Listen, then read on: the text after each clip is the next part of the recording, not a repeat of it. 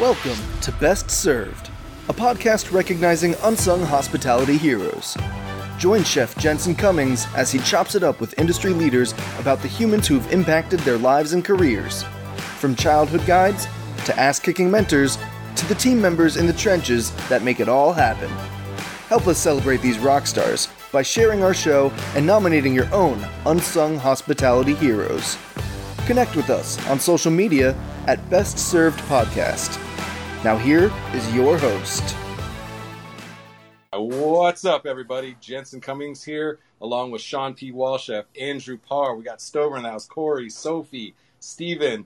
Uh, this is a very unique experience for all of us as we're still figuring out what the hell we're doing right now. But we are simulcasting with a video cast uh, via StreamYard and the things that uh, Best Served does here, and then also on Clubhouse. And basically, we're having a a team powwow, getting the Cali barbecue media, the digital hospitality team together with the uh, best served team to kind of talk about our trajectories on on creating these media brands within food, beverage, and hospitality. And and we're gonna we're gonna start with probably people realizing that uh, you know we're we're figuring out the robots as we go. Everybody is in this new digital landscape, and we're all trying to understand how we communicate as pure communicators.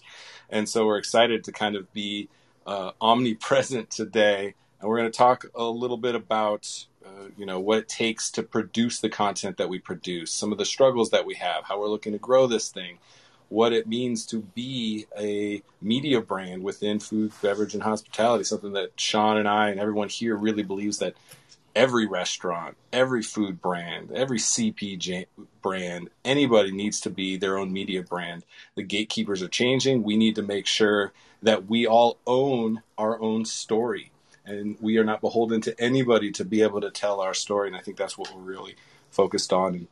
Just a couple of housekeeping items. We are recording. So everybody's aware of that. We're going to be getting this onto the Best Served podcast site. What are we going to do? Friday, probably Friday at uh, 2 p.m. Eastern for our West Coasters, 11 a.m. Pacific. This will be up on, uh, you can find us on Anchor or wherever you get podcast, Best Served Podcast. Sean, you guys putting it up as well?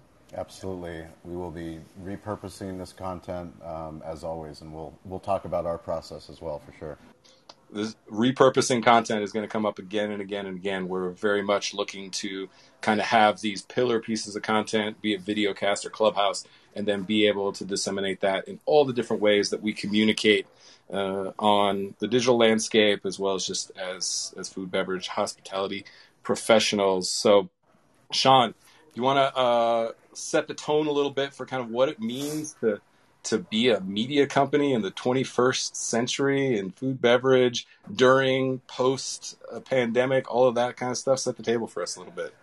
Sure. Thanks jensen. I appreciate the uh, opportunity and all the people that are tuning in on clubhouse and that are going to hear this on podcast or possibly instagram or possibly tiktok i mean ultimately the answer to the question of how do you become a media company i think is easy it's you decide to become a media company so it starts with a mindset. Um, it's kind of the same way we decided to become a barbecue company. We were doing barbecue, but we realized that barbecue was a point of differentiation for our restaurant and our sports bar, and we leaned into our craft. Um, because we were in a difficult location in San Diego, we didn't have people coming into our restaurant, so we started leaning into digital marketing and social media marketing because we built our business basically when the smartphone, the iPhone came out. Um, so iPhone came out in 2007 and 2008 we opened. Uh, we struggled for three years trying to get people to care about what we were doing and we learned that we could start to share our story online on Facebook, on Instagram once it came around, on Twitter, on Google, on our website. Uh, we started to learn these skills that now allow us to literally produce pillar content like you were talking about and produce that consistently so that we actually are no longer just sharing our story, who we are as a brand, who we are as a restaurant, but we're sharing the story of our village. We're sharing the story of our vendors. We're sharing the story of our community. We're sharing the story of our industry. Um, and we're teaching other people all over the world that tune into our podcast, that find our content however they find it, um, that they can do it too. Um, it's never been more exciting to be in the media space um, because everyone has exactly why you're listening. If you're on Clubhouse, you're using a smartphone to listen on Clubhouse. Chances are, if you're listening on a podcast, you're probably using your smartphone to listen to the podcast. Um, we have this incredible tool in our pocket um, that connects us all over the globe. I mean, I spent a month in Bulgaria. I wouldn't have been able to do that if I didn't have the internet, if I didn't have my smartphone.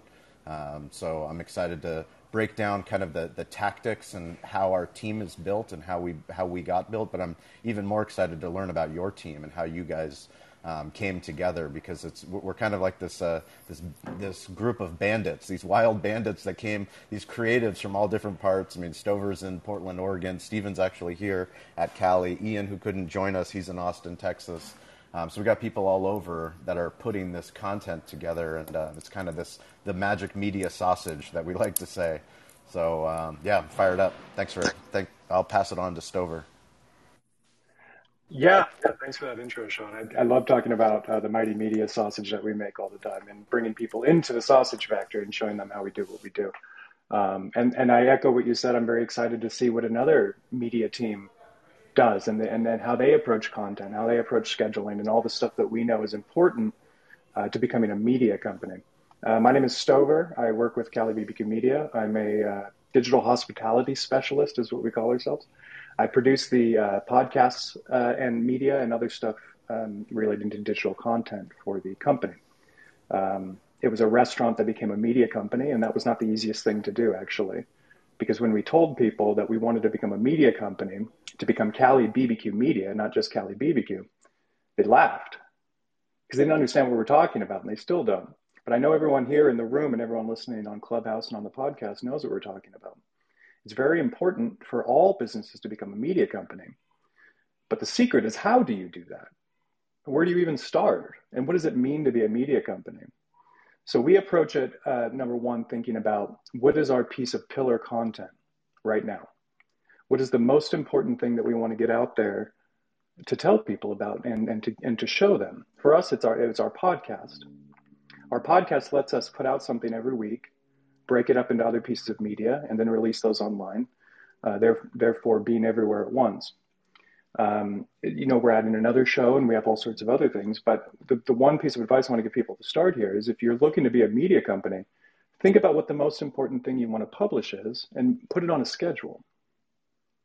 Number one, I mean, you have to have a schedule. So we'll start there. Um, uh, and I'll pass it on to whoever wants to jump in next. And then we'll give some more tips as we go. Yeah, I think I just want to go quick and, and have my team introduce themselves so we kind of know who we're going to be hearing from, and then uh, and then we can dig into some of these pieces. Uh, let's start start with Andrew. Can uh, introduce himself quick. Hey everyone, Andrew Parr here. I am internally known as the Herald of How, Chief How Officer, and um, you know, to Stover's point, if for me, if it's not on a calendar, it does not exist, literally. So it's got to be there. Um, and I just, I kind of look at things from two different points of view either what's next and how do we get there? Or if we know where we're going and when we need to be there, then how do we work backwards to make sure that everything's in place? That is, you make that sound so easy. Incredibly difficult the work that Andrew does uh, to be able to put all of the crazy ideas that we have, the wild ideas that we have, that uh, nobody thinks are possible, and nothing is possible until you prove that it's possible, and uh, and make it seem very simple. So thanks for that. Uh, Sophie Breaker can jump in and, and introduce themselves too.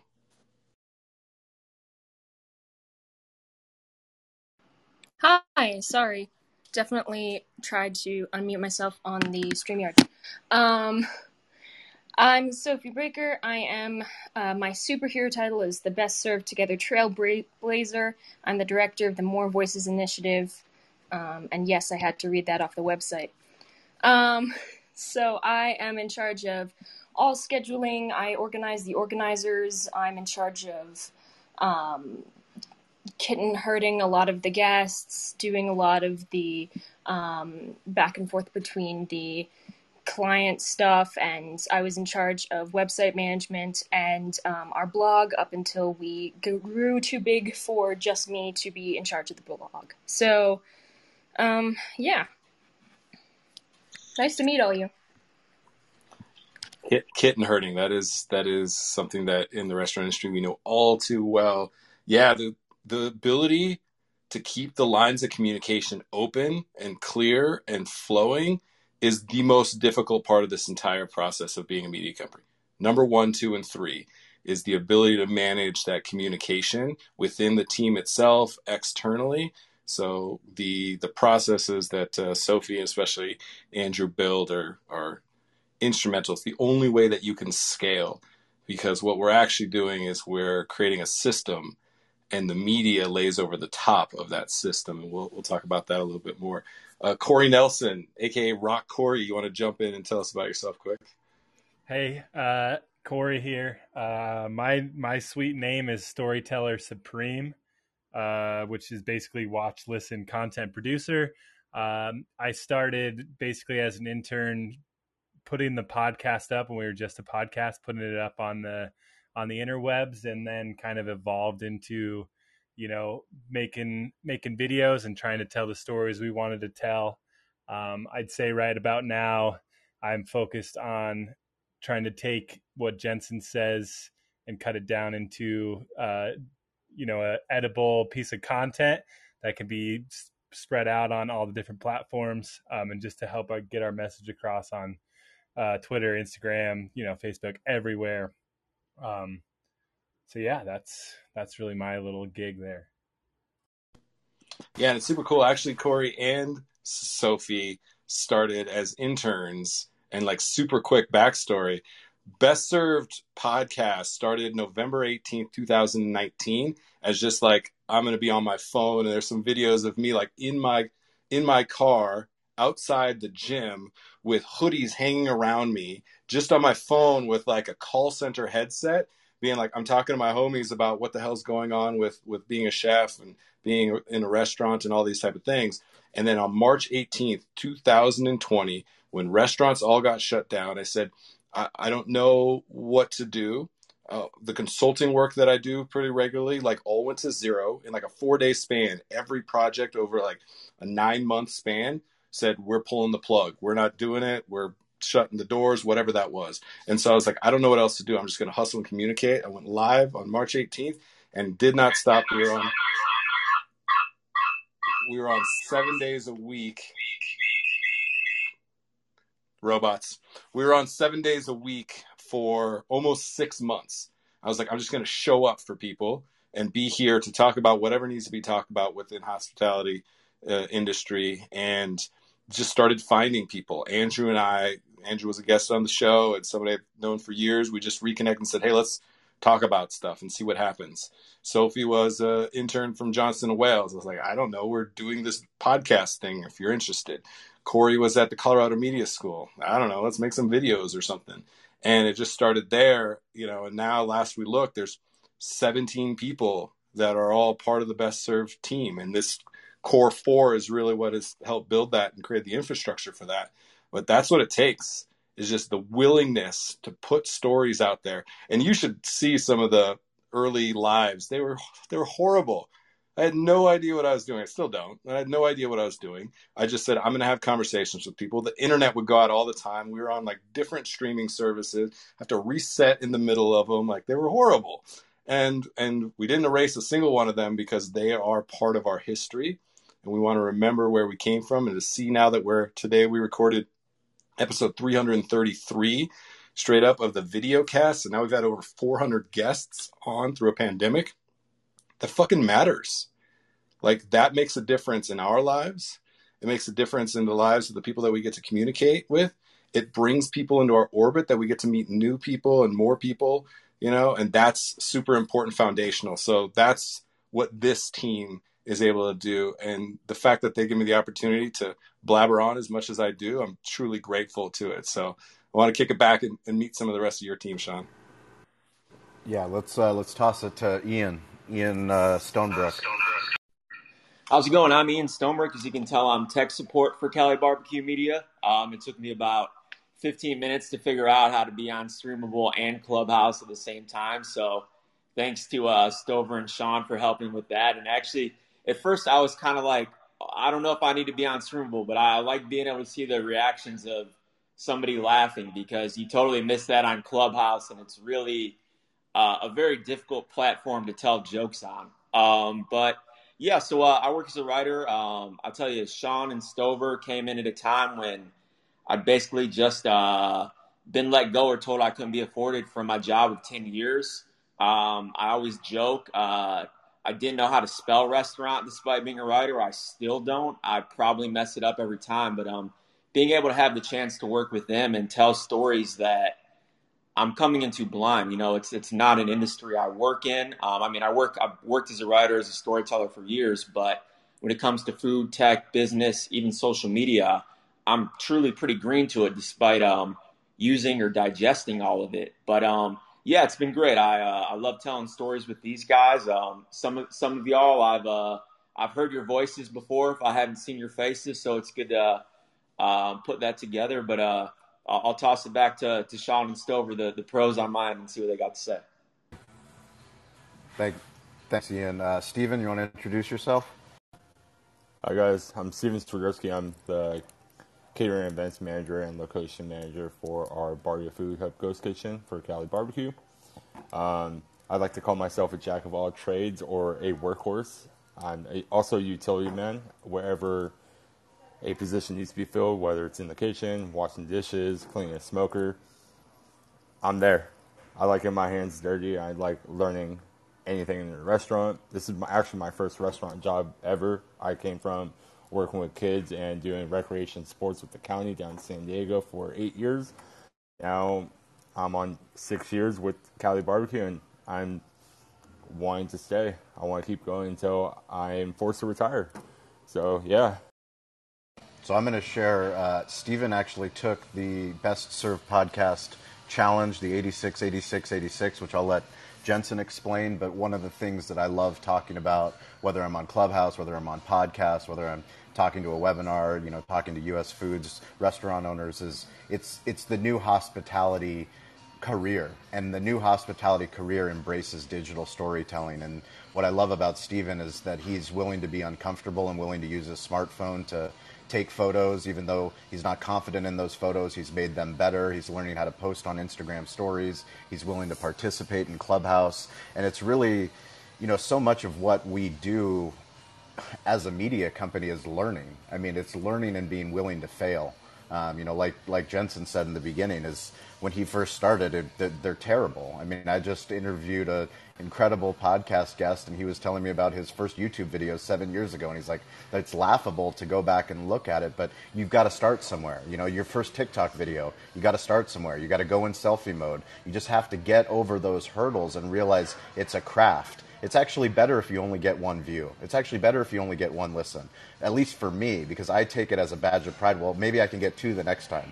Maybe I can get three the next time. But ultimately, I really don't care how many I get because I know that after a, a, thir- a three TikTok 33 challenge, which we're all doing, I know that at the end of those 33 days, at the end of that 100 pieces of content, I'm going to look and go, well, look at that. Barbecue sauce is really hot on the internet people don't really care about when I'm talking about podcasts, but barbecue sauce, we need to start going to talking a lot more about barbecue sauce because Stover's shaking his head because that's what the results are telling us. That's what the analytics are telling us. And anybody that's been doing online marketing, online media, they will tell you don't ignore the analytics, don't ignore the data. So thanks. I'm going to toss it to you, Jensen.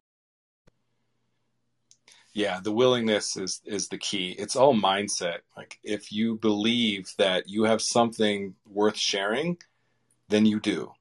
And it's something that we've built as a foundation to best served is we are creating the infrastructure that more voices get to get added to the culinary narrative because it is so expansive, it is so diverse, and it is so much more dynamic than the narrow focus that we've given it over the last 20, 25 years. And what we're seeing now is part of what will be the resurgence and become the future of this industry is storytelling.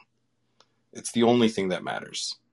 Right? We talk about a lot. Stop selling food, start telling stories. Food is just the proof that you are who you say you are. And my team's laughing. I love that I can see their reaction because like, he just never shuts up about it. And you're right. I don't, and I won't, and I never will. Because somebody needs to keep talking about that. And people don't believe me when I tell them that their story is worthwhile. that we're willing to put time and effort and build a whole system, a whole team of people who are here to bring your story to life, that's what we're here to do, right? We exist to amplify the worth and work of those who feed their community. And the work part is challenging, right? Making that barbecue sauce is challenging. The worth side, believing that anybody's going to give a shit about what you have to say or offer, that's the hard part. So when you mentioned the 86, 86, 86 challenge, 86 articles in 86 days, paying an author $86 for their words. And when I say author, I mean people who have never written anything more than a 40 character Facebook post, right? And the fact that Stephen wrote an article, was able to speak his truth to paper is meaningful. And right now we have a team of five editors that are going through and, and bringing these stories to life and we've created a medium now in which $86 for an article is actually more than some professional writers get paid for pieces. Because we want to start to invest in what actually matters and it is and will always be the people that make up this industry. 11 million plus people and and millions that have come before and millions that will come after. And so the fact that stephen and so many others will have an opportunity to share their story even though they don't always know what their story is we are creating the space for that. And usually, what people don't believe for me is that I actually want them to tell their story. It seems like bullshit. Like, why would you want me? I'm I'm nobody. It's like you're exactly the right person to tell your story because nobody else can. So that's the focus point of all this. If you want to become your own personal brand, your own media brand as as a as a restaurant, you have to decide that why not you? and you'll go through imposter syndrome. Sean and I have talked about this. Like, who the hell am I to go out here and speak on behalf of anybody else? Or why would anybody listen to my stuff? It's because it's coming from within you. You're allowing your story to come out, and no longer do you need a magazine or a newspaper or a radio show or a TV show to be able to tell your story. Sean talks about that phone all the time. That phone in your pocket that's the only gatekeeper left. And then you just have to connect with your audience and, and figure out who they are. So, uh, yeah, so those are kind of some of the high level things. I do want to bring some really practical value because this all sounds good, but I want to make sure like how do we actually produce all these things? I'd love to go back to what Stover and then so- Sophie mentioned. It's like scheduling. I'm super fascinated with scheduling it's all about managing that calendar and our ability to be able to get everybody scheduled properly, to know when we're putting out the content. So we have, you know, what, what we call these content campaigns, where in a four month span, or four week, a four week, excuse me, span, we'll put out 422 pieces of content across all the channels from articles, TikToks, video casts, Clubhouse, audio podcasts, uh, memes, any way that people are communicating within the industry, we're going to cut all that up, figure out who the collaborators are, who the contributors are, what the topics are, what the threads that we want to pull on. And then it's a massive game, shell game of moving around when we're going to put those things out, who's going to be a part of each of those. So I wanted to maybe, I don't know, Sophie, for you, you know, looking at that calendar, you are mastering that calendar what are the things that you're focused on? What are the things that you struggle with? Because we struggled with calendar management has, has, been a big piece that we've worked to figure out. Give us some uh, insights into kind of your day when you're looking at Google calendars and, and trying to manage all that. Um, so originally we were on Calendly for six months um, which really worked and it was really wonderful because you could see you could like click open and you could see everybody who was on there and it had all of their information in one place and that was wonderful except nobody did it. Um, and nobody would fill out the things and then your guests would be like what? You want me to fill out what? And it would be really depressing um, to google calendar which is honestly what so many people use and it's so much more accessible because so many people have google calendars and Google Gmails. Um, and a lot of, for our content campaigns, we started off um, for Mental Health Month in May. Um, and it was just like, let's do some mental health content. Let's put this together. And then we got some friends, um, some Hassel Aviles from uh, Not 9 to 5 helped us. And we ended up having a giant summit with, I think, nine or 10 organizations and people, and we had a giant conversation about what we wanted to talk about. and we put out um, focus content each week on different types of mental health awareness, um, all sorts of stuff from uh, screaming the walk-in to um, self care, and it was really organic. And there was absolutely no organization except for what I had created. And so, what we're doing now is um, we kind of did the same thing with Pride Month, where it was ended up only being two weeks because people weren't as interested in it, and now we're like really like Andrew's got a spreadsheet doing algebra on it, and like he's got things planned out. We've got a graphic designer now, and so what ended up being like Jensen and I kind of like figuring out mental health month with Corey and Andrew not having a clue what we were doing and then realizing that we were doing something really big halfway through the month.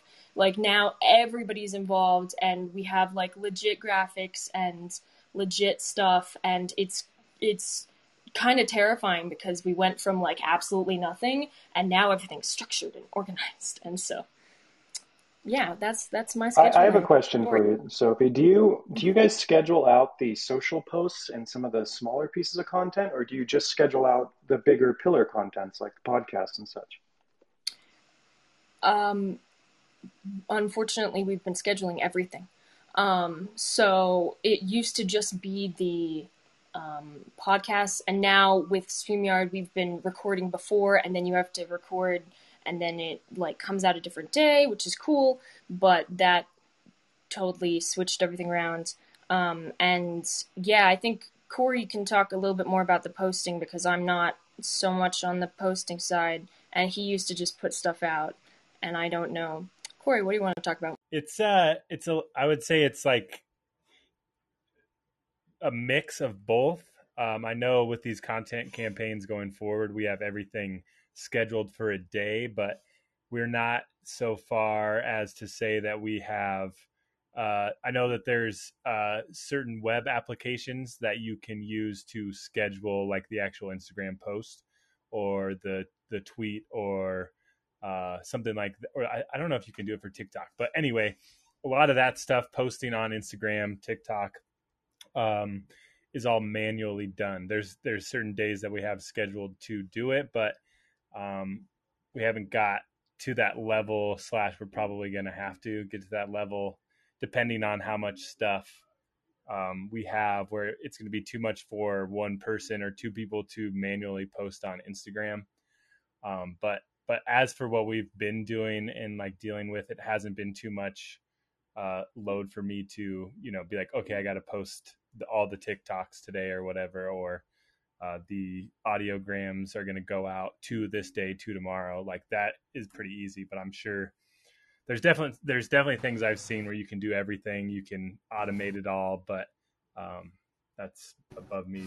Hey corey i have a question. So obviously jensen came to you with this three tiktok 33 challenge and it's he's smiling because he's just like me where i come to stover and go oh yeah hey by the way we're going to produce 100 pieces of content in 33 days. And by the way, you're going to post on Cali Barbecue's TikTok channel, and I'm going to post on Sean P. Walchef's TikTok channel. Can you tell me about the conversation that Jensen had with you about TikTok and and the process that you guys are now doing to accomplish said goal of producing three TikTok videos every single day on the Best Serve channel, as well as you know just the creative process behind this or that. I mean, I love what you guys are doing. Anybody that's listening to this, if you're not following at Best Serve Podcast and at Chef Jensen Cummings on TikTok, please do that. Please also let us know that you heard it. We will follow you back. Cali Barbecue will follow you back.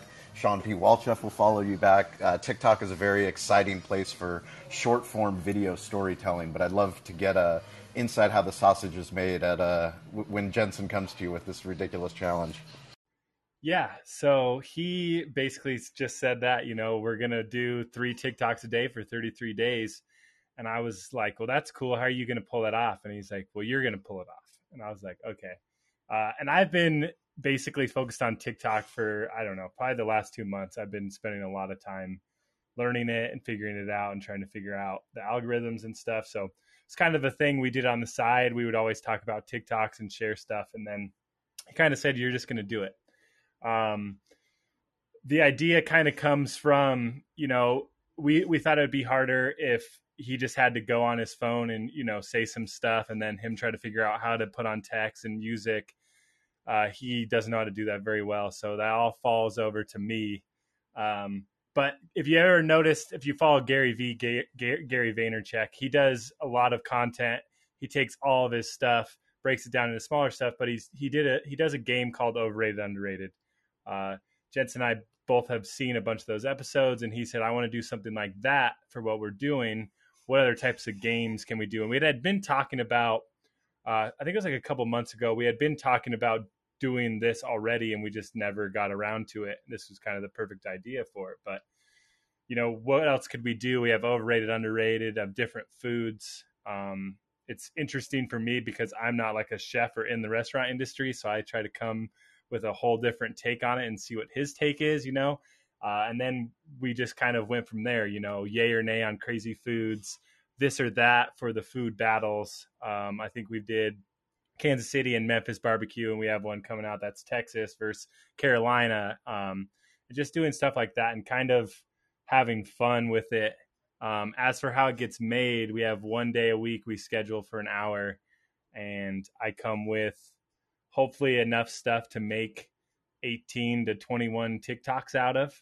And we just go rapid fire. And, you know, we start off kind of fun, having some fun. I give him some like hard hitting headlines in the news, you know, to get some serious seriousness stuff in there. And we just go after it for an hour. Um, and it's actually really fun to do it like that because um, it's just just us kind of vibing and you know having having fun and, and telling jokes and I'm in the background kind of laughing and wondering why is he saying this or this is going to be great for TikTok and always feel good about it. So yeah, that's kind of the idea, just getting together. And we actually do it on StreamYards.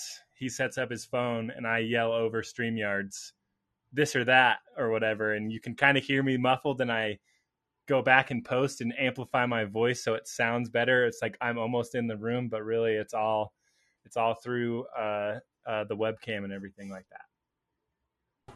Stover, I'd love for you to chime in and just talk about because Stover um, has done incredible work prior to joining Cali Barbecue Media on social, Instagram specifically for the Best Barbecue Show, which he launched in Austin, Texas. Um, that's how we originally met. But um, because of the amount of work that I'm having him doing, he hasn't been doing as much social until this TikTok challenge, and he's taken over the Cali Barbecue account. And um, I'll let him describe what what he's been doing with it and um, kind of the results.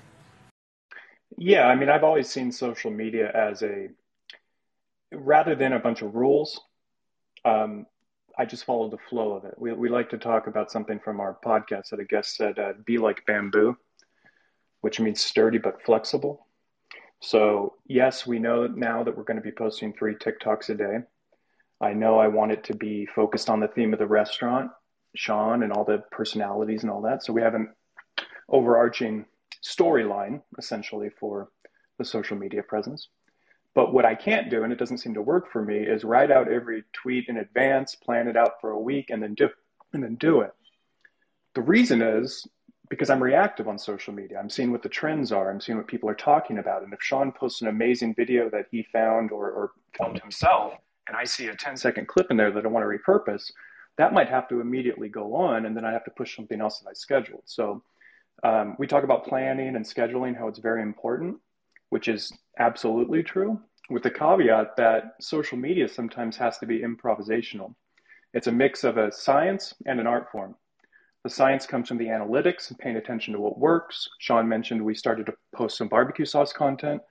So we uh, made a few more and posted them and did some A B testing to see what worked and you know it works exceptionally well but we wouldn't know that if we weren't testing. So if we were very rigid and we weren't flexible like bamboo is we wouldn't get anything done. But if we were too flexible we'd never post. So it, it is a balance and it is much more difficult than it sounds. Um, like like jensen says is that sure it's it's great to say be a media company and post to tiktok three times a day post to youtube once a day post to this this this. But what we're always trying to figure out is how do we actually break it down and make that happen. So it is a mix of planning and improvisation. Um, but what you guys were just talking about your process at Best Served. Um, getting together and doing an hour long shoot to get 20 pieces of content is a very smart idea because it wouldn't happen if you were trying to do them one at a time. I mean, think about all the all the distractions that is to sit down 20 different times throughout the week, even if it's for a minute, is very hard to do when you've got so much else going on. So if, if you want to be a media company, you want to start publishing, get together with someone you can collaborate with, spend an hour on video and audio, recorded, of course, and see what kind of stuff you can come up with. Just talk to the camera as if it's your audience. I mean, I bet you could at least get 10, 10 YouTube video, I mean, 10 Instagram, 10 YouTube, 10 TikTok, whatever, from an hour long conversation. So it doesn't have to be difficult. It, it, it's actually easier than it seems, which makes it more difficult. Does that make sense? because there are no set rules of posting on this. So TikTok's a new platform and we're all figuring out. But what we all know, especially after this challenge, is that posting every day is important because it, it makes it a habit. I, you know, I'm good at social media, but I, I actually dislike the act of it. I dislike posting, opening it up, and all that stuff because it distracts me from certain other things that I like doing, such as writing, editing, learning about video editing, and stuff like that. But after doing it for two weeks now, Shawn asked me to do the challenge. Well, you know, I'm going to keep doing it. It's not a challenge anymore. So yes, I'm posting three times a day, but it's not stopping. So I think Shawn knew that when he asked me to jump on board and start doing it because, uh, you know, the habit is a positive habit is really important to build when you're working. So yes, Shawn, this uh, TikTok challenge is not a challenge anymore. It's just part of my job. Uh, now, now we have to up the challenge for uh, Stover and Corey here, Shawn. I, I, I hear you too loud and clear. I love the bamboo one. I saw my team writing down that note. We're all about time stamping and grabbing great catchphrases and, and quotables. Uh, I like the Bruce Lee, be like water, right? You don't need to have a style. You need to be able to be fluid. And, and I definitely believe in that. And so it's interesting because when you were asking the question about scheduling, we are very big in planning and process and I'm horrible at scripting. And I'll break that down a little bit more because it plays into multiple things that we're talking about. We plan out everything. We have asset assignments. We know where 422 assets are going. We know what day that the published piece of promo material needs to be produced for us to then have a round of edits to then be able to publish it on this day, to then know the day exactly when that is going to be recorded, when it's going to be published. We know all of those things. We know that Friday at at 10 a.m., 12 p.m., 2 p.m., 4 p.m., so that those pieces are going to come out. And so we very much know that plan. Yet the script changes all the time based on the nuance of what's happening in the moment. And so we're always ready to kind of ebb and flow like water. Uh, you know, I talk about people when they plan, especially in restaurants, you're either a, a gunslinger or a bean counter. You're either like, fuck it, I've done this before. Let me get in there and just shoot till everything's dead and figure out the rest later. Or I'm a bean counter. I set a plan. I can never deviate from that plan and I can't see the forest through the trees. And neither of those is a good long term approach. And so being like a, a coach is interesting. You study film, you know your strengths, you know your weaknesses, you set that game plan, and then you do your halftime adjustments. So, Stover, that's kind of what I hear from that. We definitely approach it with that mentality. And the not scripting is interesting because because I have so much to say, so much, and I never stop talking about the things that I believe in. That's my job as the chief why guy over here. Like why, why, why is my north star. Yet I also just am so all about freestyling. I love going off the cuff. I love just being put in the moment and responding in the moment to what I believe in because I believe in it so truly that it just comes out of me. So the fact that Corey was like, "Hey, make this video or that video," I was like, why don't we why don't you just ask me whatever you want to ask me anything. And they're all blind. I have no idea what corey's going to ask me and there's only editing to fit into the time. Nothing that i say ever is like corey if i say something ridiculous post it please. Like it is what it is because it's true. And and so that's like what we focus on in that. There's one interesting thing i want i want to come back to because i think it's super important the algebra that sophie mentioned. Andrew is ops guru. Like anytime we have anything operational, especially with like the client side when we're working with restaurant clients or anything financial, uh, his ability to move around boxes to create seamless solutions is uncanny. And so when we started talking about these content campaigns, it's like, we're going to do 422 pieces. Like, where the hell did that number come from? Where everything else comes from? A deep, dark place in the recesses of my brain. And I said, we're going to have to figure out how to do this. So we have this asset assignment document that flows information all over.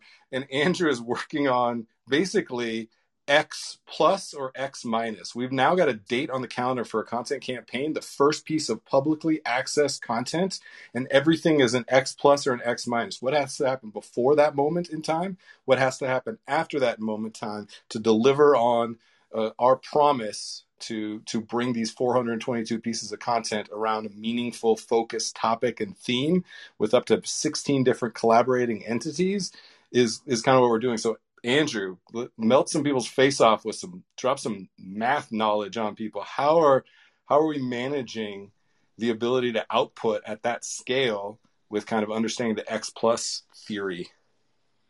Yeah it, it's um you know, it's interesting. It is uh, it's a theory I came up with when I actually saw a post on Facebook from a from a friend of mine who lives in North suburban Chicago, and she actually solves for X to figure out food cost, which I, I've never really used that methodology before, but it was it was recent in my mind. And so when you and I started talking about this calendar, we you know and and so we started with x being uh you know we had to define x right? So was x the first time we engaged with a potential client? Was x the first time a piece of content hit the public? Was x when we all started doing our work together?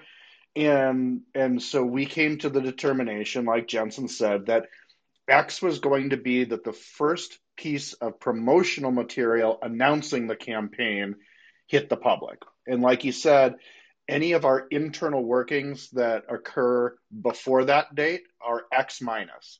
And X minus is an actual date, right? So if we know that that piece of promo material was due for final edits seven days before it gets posted, so then determining what date that is becomes X minus seven. If we know that the first video cast is going to be uh, occurring seven days after the promotional piece goes out, then it's X plus seven. But the video cast is getting recorded seven days later, and then it's actually being published eight days later, so that's X plus eight. And we go through all of this from the first thing that we need to do to start this work all the way through the last piece of content being published 28 days later at the end of the content campaign. So basically, you need a wizard on your team to be able to, to run this level of, of algebra. But this is what we do. What we recognize is like our content is it's all right. It's pretty good. Corey makes me sound better and, and more entertaining and all that. But that is not actually the game that we're in. The content is just our expression of what we believe in, and what we believe in is the ability to amplify the worth and work of those who feed their community. And so our ability to put them on a pedestal again and again and again and again at scale is what we're actually meant to be doing. And so our ability to create all this infrastructure behind the scenes that nobody knows is happening. They just go, wow, I showed up to the show and it was great. And then all of a sudden, links were shared to me I was tagged in stuff. And then my, my picture has, has sound waves on it. And I'm like being quoted and I sound super smart. And there's hashtags on stuff. Like they don't need to know those things to be able to interact with us. What they recognize is that like that felt good. That felt right. That felt like I was able to get my story out in a way that I hadn't before. And then the, our next statements to them was like, you should do this for yourself like this is this is the roadmap. We just laid out this this map for you. You can you can do this as well. You know back to that 86 challenge we have five editors working on this complex problem of Steven submits an article and then we have to take all this information and put it in a multitude of places and make sure that Steven's headshot is in the right place and make sure Steven's bio is in the right place and make sure that uh, you know the sponsor of that article is is tagged properly and make sure that uh, the article is edited properly and then at the end of it, right now, I'm doing it. And, and to Stover's point, as quickly as possible, I need to be, not be the one doing this. But like, it takes me, I post, I'll tell you very specifically, an article comes out at noon. An article came out an hour and 15 minutes ago. And as soon as we're done with this, I will go on, I will post that to Best Served's Facebook, to the Best Serve Together uh, Facebook group that we host. I'll post it to the Best Served Creative LinkedIn page, my personal LinkedIn page. I'll post it to Twitter. I'll post it to a Reddit group, and we pick different groups based on what the uh, what the topic of the article specifically is. And then I will make a, a screen grab and do stories, and we have swipe up so I can link back to the article. There'll be a Facebook story and an Instagram story. Eight places. It takes me less than five minutes to do that. I grab a quote, the most meaningful quote from the from the article itself. I drop that in there. I copy and paste the call to action, and tag the author, the, the, the sponsor in those posts, and that's it. Five minutes to be able to to put out that article in eight different places, where then people can consume that piece of content, interact with it, however, in whatever way that they see fit. But that ability to put that out in the, that many places, that's the game.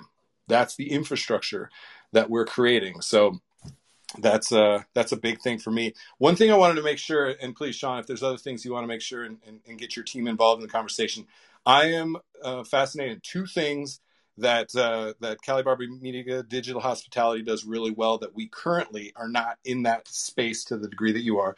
You're transcribing. We're super interested in transcribing and getting more written content out there. And then the other was we're talking about the best way to share all the assets back with the contributors in a content campaign or with a guest so that they're the most likely to actually share it. And so we're we're thinking through that. We're talking about starting Slack channels for all people that are part of content campaign. We're very active in Drive. Do we just drop all the assets in Drive? Do we have a document that has copy and paste copy to it? Like, how do we get them? And when I was the guest on your show, it was nice. You had a multitude of assets, and I go, oh, I grab this one, I grab this one, I grab this one, put it out there. But uh, I definitely know a lot of people. They're like, "How do I share this? What do I do with this?" And and those are two things I'm very interested in. So uh, take that wherever, Shawn, if it, if it fits in now or at some point. Yeah, no, I think it. I mean, it's it's a question that we're always asking ourselves because when you get down to becoming a media company, the most powerful form. So we talk about four forms, and that's video, audio, written word, and images. And when you're using video, you're getting audio you're getting written word if you transcribe it, and you can get a static image. So you're literally covering everything with video. That's why video is so powerful. So native video is where you own the video. There's no watermarks. There's it's not something and we learned about native video by getting local news appearances. So we would get asked to go on CBS or on Fox 5 locally to promote our charity barbecue event and it was a huge opportunity for us because we had never been on news, but we would go on the news and we would start making social media content. We would send out a tweet to the news anchors, tag them, let them know, hey, we're coming up, bringing barbecue, develop a digital relationship with them prior to even getting there. They're so busy being on air that they're just happy they're tagged, so they're retweeting it, you know, and they have a lot of followers, which is great for us. We go up there, we go live on Facebook so people see the behind the scenes of what it's like to go up and do a new studio. Steven's shaking his head because he's the one that's literally setting up the entire thing while I'm on my phone. But Steven's there putting up the easy up, getting the barbecue ready with Derek Walls, our barbecue pitmaster. Um, Stover's checking in digitally from Portland. But so we go on the news. You know, that's a live news segment. Let's say it's at 9 a.m. You know, on a Tuesday. We're getting more people watching our repurposed content and our social media content of us going on the news and are actually watching the news channel. And what's even more powerful is that after that news segment, that news segment will go onto the media website of the news channel. So CBS will post a story about Cali Barbecue's 4th of July appearance at the news. That's great. That's a great piece of content, it's a great piece of SEO. What's even more valuable is paying for the licensing. So we paid a company to pay for the native video. So we would pay $35 to get an HD copy, high definition copy of that news appearance, which we would then use for LinkedIn, which we would then use for Instagram, which we now use for TikTok. I'm literally repurposing old news content that I have because it's native video that we own. So it's like, how do we get native video is something that we're always focused on. Stover, you want to riff on that and bring in Ian in our, our writing transcription process? Yeah. So you know, I'm glad you mentioned writing, Jensen, because it's it's incredibly important. the, the when you open Google, it's the first website most people go to when they open a browser. They're putting in words almost always to search. And if you don't have those words on your website or on your social pages or wherever things are being um, surfaced on Google, people can't find you. Yes, now we are being able to search by audio. It's in beta in a lot of ways. We will, in a couple years, it'll be very easy to type in something and then Google will surface results that are audio driven, not just words. But as we know from social media, and the reason why you're posting to eight different places after an article, Jensen, is because you need your thoughts and, and your lessons in all the different ways that people can engage with it. Some people can't see, they need to hear only. So that's why we put out a podcast. Some people want to watch something and sit down. That's why we put out a video. Some people don't want to listen or watch to anything that's not fun, and they only will read their education. That's where transcripts come into play. It's very difficult to write an article from scratch. You know this, it's expensive. Even if you're only paying 50 bucks, you're still paying 50 bucks for an article. But if, if you turn a video, a one on one conversation, just a short interview between one of your staff and yourself, or a you and a friend, you can turn that into an article by running it through a transcription software, pulling out relevant quotes, and then just putting a few, you know, things in between them to, to keep them flowing. And if you don't even want to do that, you can just run the transcript. And then you have those words you're looking for because you've said them verbally. But it only takes as long to actually it only takes as long to, to record as it does to actually say those words. To write all the thoughts in your head could take all day for a non-writer. It could take eight hours to write a 500 word article. And that's madness. It takes me and Ian, who are writers by trade um, and journalists, uh, you know, just a few minutes to write that many words if we have the source material. So if I'm asking Ian to write an article, I will always send him a transcript. There's no question. An audio, you'll get the audio, you can listen to it you can get the transcript. Therefore, the experts in that piece of content that I'm asking them to write about are the ones bringing all the knowledge forward, but they don't have to write. They just have to say it, put it out there. Ian, the professional writer, and myself, a professional editor, will take those words that we've auto transcribed cheaply and turn it into an article, put you know Shawn's name on it or someone else or, or our own, and all of a sudden you have this high quality piece of journalism because experts are giving the information, not us. So Ian doesn't have to know about the ins and outs of restaurants. He just has to learn as he goes. Just like any reporter or writer that you have on your staff doesn't need to know everything that you know. They just need to know how to take what you make and put words to it. So the software that we use, the website, and I want people to check this one out. Um, you can check out any number of them. Just search for auto transcription software, but try to find one that has an unlimited plan. Because if you're putting out as much content as we are, and and best served creative is, and all that, you know, you're not going to want to be paying per transcript. It, it's not even worth it at that point. You might as well just do it yourself. But we use a service called Trint, T R I N T. And they have a, a, plan that lets you do, right now they have a plan, they might change, but it lets you do unlimited transcripts. So, how it works is when you have a piece of audio or video, you just upload them all. And then it transcribes it, it sends you notification when it's done. It takes about an hour. And then um, it does a really good job of doing it. You, you should go through and make sure there's nothing really offensive that's auto. You know, they don't want you don't want your words to come out wrong. You don't want the auto computer to put them wrong. But with a quick um, scan, you can really just see the whole conversation. So you can read an hour long conversation in like 10 minutes, write an article in 20 minutes. You don't even have to listen to the full hour. So it really helped us with content writing, and I'll let Ian jump in about our process and how how it sort of changed when we started using transcriptions. Um, once we did that because it, it, it just helps you. I mean, it takes so long to listen to something and write about it, but to see it makes it so much easier. Um, Ian, how have when we started using Trint, how has that helped our process as writer and editor? Oh, I mean, that's helped me tremendously. Um, I think from both a quality of work standpoint and also just the time. Um, you know, I mean, I'll, I'll, just be completely candid. This morning, I'm writing the article that we're going to have go. I'm a little off on our schedule for to go this Thursday or next Thursday um, but on Amy Scruggs, who um, is like the definition of like a media re- renaissance woman, like professional singer, TV host, author, podcaster, you name it. And, you know, I have a lot of freelance work right now, so which is a blessing, but it can be overwhelming. So I know Shawn's style enough. I know what he's going to get to, and also I know Stover's style pretty well in terms of how he's going to manicure the article. So I can I can listen to the interview on 1.2 speed. So it takes me, you know, I don't know. I, Andrew's much better at math than me, so I got you know it it, ta- it take me closer to 30 minutes instead of 40 minutes, but I can jump in and out of where I want it. I can. I mean, the, the fact of the matter is, I think I've become a better writer by working with Trint because I can listen to stuff passively and really be like, all right, what catches, what really catches my my ear or my eye? Because truth be told, you know, I can find just about anything interesting, but then I can have a story that is clunky and has way too much going on. But if it's like, this is the quote that's really the home run, or these are the ones. So, I mean, just to be honest with y'all, I listen to Trint. I put on 1.2.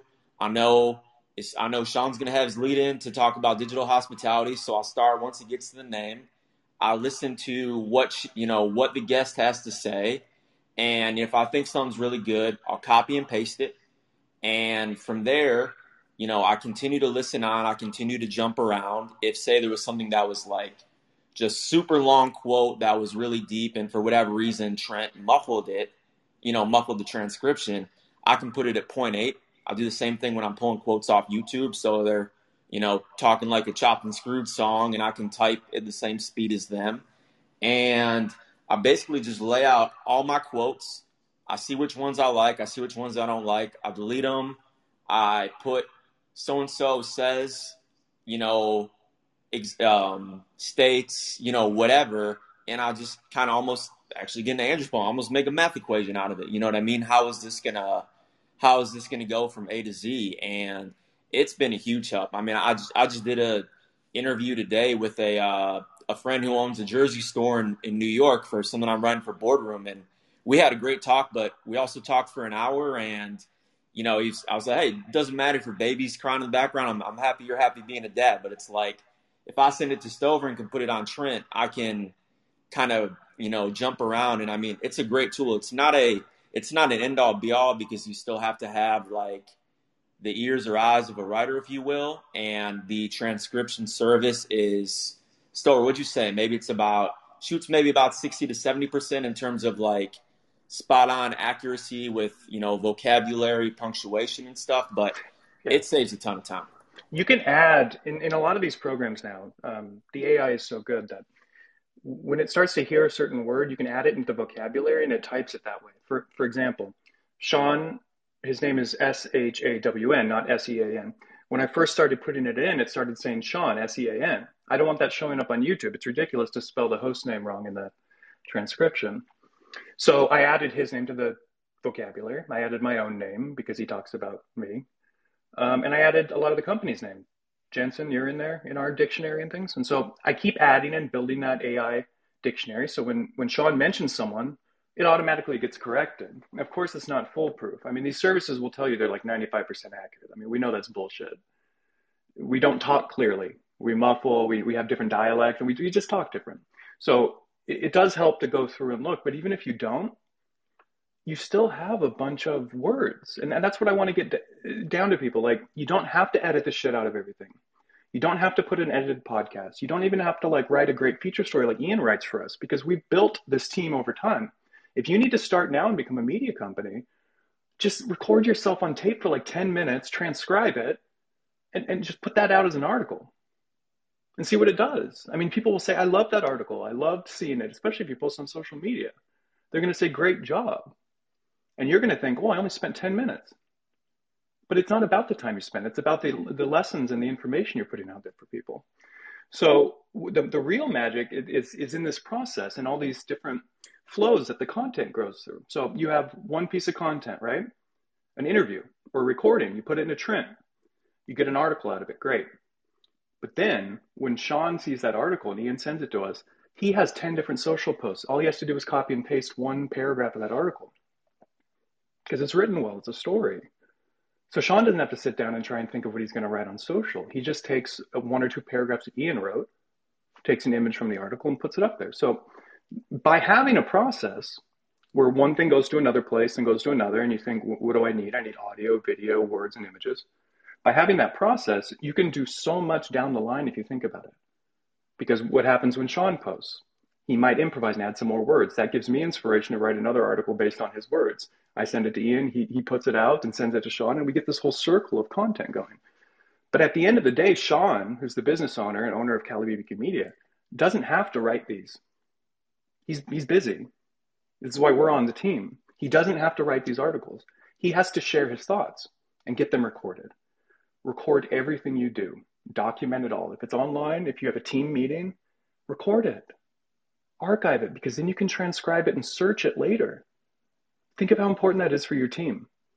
So the, the fact that you have words and those words are searchable is very crucial. And I will, at, at the end, I mean, I will always tell people to do this. Yes, post to show social, but care about the words too, because you're leaving out that. This is great to hear reinforcing. Mackenzie on our team already scouted a whole bunch of uh, transcription asks, and Trint was the one that she said we need to go with this. So this is good. Now here you go, team. We're gonna we're gonna start. We're gonna so yeah. No, I'm calling it here. We're gonna have to do a show interviewing the Trint guy. One of one of our shows will do it. Then we'll repurpose it, and then we'll just get like the free service, right? and this is totally random and offbeat. I was like, "There's something I really like Stover's voice and cadence," and I just realized you speak like Simon Sinek. Look look into that. Your cadence sounds like Simon Sinek, somebody that we we, uh, we definitely look up to. And I was like, oh, something about you. your delivery. That's I figured it out at the end there. Uh, the former podcast host myself of the Best Barbecue Show. makes makes complete sense there. So uh, I know we're kind of on the hour, and I want to be uh, respectful of, of everybody's time, and and these conversations can and should and will go on and on and on between these teams, which is which is really amazing. And I love the record everything. We have that capture over create mindset is something that we instill in our team and everybody that we speak to. You know, it was, it was strange at first for uh, even clients or just even when somebody was like, "Hey, I see what you're doing. Can we catch up?" I was like, "Cool, let's do a a, a video chat." And and then I was like, "You're okay if I record this, right?" They're like, "What are you recording this for?" I was like, "I don't know. I never know what I'm recording anything for." But one of the things that happens a lot uh, is I'll interact with somebody because my job is to bring people into our orbit and they'll have something meaningful or a project and, and we'll rap about it and we're like yes this we're doing this we're working on this together and then i would go to the team and be like hey we're going to do this and we're going to work on it this way and i'm a really good hype man yet I, I could never do justice to the vision or mission or work that they specifically have that we are going to try and then capture and so we started recording them and or you know multiple members of the team will actually be on those kind of brainstorm sessions because they get it directly from them. And this team is built on their own personal inspirations around what we do and and how we communicate. So I think it's another important thing. I can just tell from listening to, to the Cali Barbecue Media team where there's certain lanes, certain types of content, certain types of communication, certain types of interaction that really truly inspire us just a little bit more than the other stuff. And if if we can allow the space for those type of things to happen, Allah, we have seven writers on our team now. And Sophie was like, Cool, your videos are great, Jensen, but I'm a writer and I really want to be able to have more written word. And so I said, Well, let's do this 86, 86, 86 challenge. And of course, she goes, That's not possible. And then I said, Yes, it is. We're going to make it happen. And we make it happen. And so now we are knee deep in the written word because Sophie wanted it to be. And my job is just to create the space for good ideas, good people, innovation, and the future of this industry to happen. It's not my job to make it all happen. I just am trying to create the space. So, and I think that's something that that Shawn and the Cali Barbecue Media team do a, a really great job. Uh, Shawn, anything you want to leave us just, with? Uh, just uh, real quick, I have, a, awesome. I, have a, I have a question from Troy Hooper um, down in the audience, the clubhouse audience. Thank you, everybody that's down there Monty, William, David, Aaron. Um, we're grateful that you guys are here, and obviously, anybody that's listening to this podcast, we highly encourage you get on Clubhouse because it is a way. We say stay curious, get involved, and ask for help. And Clubhouse is just an amazing way to. You're curious because you're in a clubhouse room. You're curious because you're listening to a podcast. You're curious because you're consuming content. Clubhouse allows you to raise your hand and ask a question, um, which we truly believe in. But he asked what's your hashtag strategy when you are posting on? So first of all, I'm going to compliment you. Reddit, I'm going to look into. Stover and I have talked about Reddit, but we haven't really hacked the Reddit code. So I'm going to talk to you offline about what, what you're doing on Reddit because that's very interesting to me. And we don't discriminate on any platform. It doesn't matter to us what the logo is on the outside. Ultimately, it's where's the attention. So for us, we're I'm, I'm doing a bunch of stuff on Nextdoor because I think that's very interesting for hyper, hyper local content for our restaurant. But I will talk to you about Reddit. But Troy's question specifically is hashtag strategy when you're taking that pillar piece of content and you're posting it on each of those Facebook groups, Instagram, LinkedIn. What's what is your strategy? And I'll quickly tell you what, what mine is, which isn't that we don't I don't have a strategy. I'm just literally going off the cuff of, of posting on social well, and no. Whatever. I mean we have to, Shawn. You have a strategy. Let's What's just, my strategy? You tell you tell me my you tell me what my strategy is. we all know that the different platforms have different tones. It's just inherent to it. I mean, you go on Facebook, it feels different than LinkedIn. Sure, you could post the same piece of content everywhere, but give it a little bit of um, unique perspective to that audience. Talk to that audience. Say, hey, LinkedIn, uh, what are your thoughts on this? And then use a, a, a portion of, of your article that has to do with maybe business or hiring. Then go on Facebook and say, hey, Facebook audience, what do you think about this? And then make it a little more consumer focused, a little more customer focused. So Shawn changes a little bit how he communicates with the audience is because they know he knows they want different things. And a lot of the people follow him and us on multiple channels. So giving some specific um, context, uh, uh, contextual creative, they call it, to the platform that you're posting on is a strategy that we do use. Yeah, I think that's the solid foundation of it. Just understanding the nuance of the communication in each of those platforms is kind of first. And then we try and approach it from kind of curious. We call it discovery on our end, or the the uh, the time when we're trying to like understand what we don't understand, which is everything. And so we are childlike in our enthusiasm and our our desire to know everything about everything. And so, you know, Corey has has a has a document where we are are actively researching and understanding hashtags and what are the hashtags within any pillar styles of content, any series of shows that we do, any topic that we're focused on. And we're even like teaching ourselves as teams. Like I have really great intuition for like seeing the thing behind the thing that's the real thing. I'm always looking for the actual thing, not the facade, because I spent so much of my career building up the facade of food, beverage, and hospitality. Put a smile on it's part of your uniform, leave your shit at the door. And now it's like we got to do something different. So we take a discovery approach of, of having that childlike enthusiasm to learning about everything, hashtags included. And so we're usually in the in the kind of very practically 10 hashtags, 12 hashtags, or certain hashtags for certain styles of content that we like that historically play pretty well. Then there's always the very micro nuance of of that in and of itself. Can look at that sheet and say, what are some of the things that are trending? I know the last time potentially Corey looked at that sheet and and how relevant those those hashtags are based on the last time that that sheet was updated. So there is some practicality around that. I'm not letting that slow me down to the point of speed is really important in our process. And so I'm just kind of getting a sense of the world through the lens of hashtags and using that 10, 12 hashtags.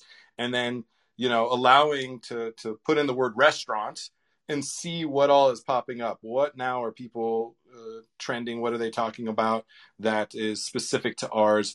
One of the strategies you want to make sure and not deploy is just to try and siphon attention from trending topics or from hashtags. You see that where it has no relevance whatsoever, and you're always going to get caught on that. So don't be using hashtags or or trying to use elements of content that don't speak to what you're actually doing, you know? So don't try to hack to that degree. You're going to get yourself in trouble.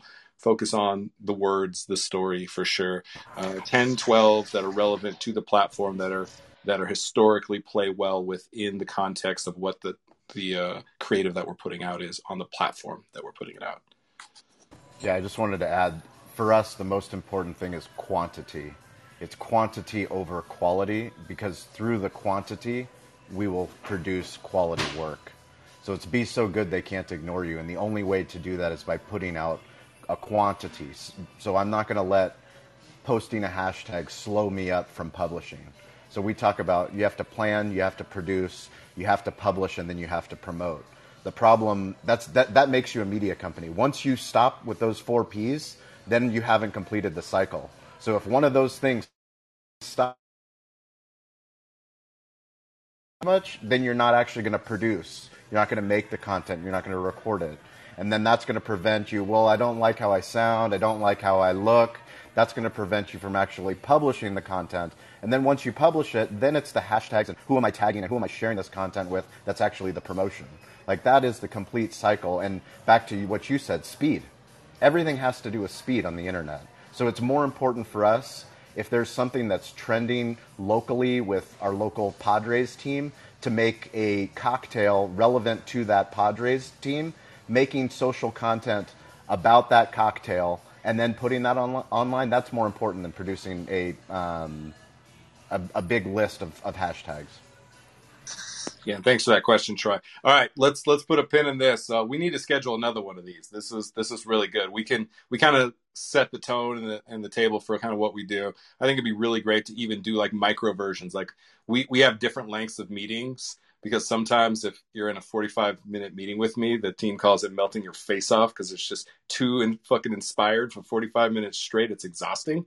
Uh, I think the Cali Barbecue team probably knows that same feeling from Shawn. We're just like intensely visionary. So we need some micro little pieces, like very specifically that we could literally have a 25 minute conversation about hashtags. I think that would be super cool for us as we're looking to kind of grow this and collaborate more and integrate more styles of content and communication. And yeah, just even the team, just what are we talking about this week? I think is is relevant content because everybody's just trying to figure out what the hell to do us included, even though we may be good at it, we're still we have no idea what the hell we're doing yet. We'll continue to do it, and we'll continue to find ways to to bring people into our orbit and succeed at that. So, uh, want to uh, thank everybody who's listening, watching any of this content. Uh, this is absolute fire and honor to to share the stage with with all of you.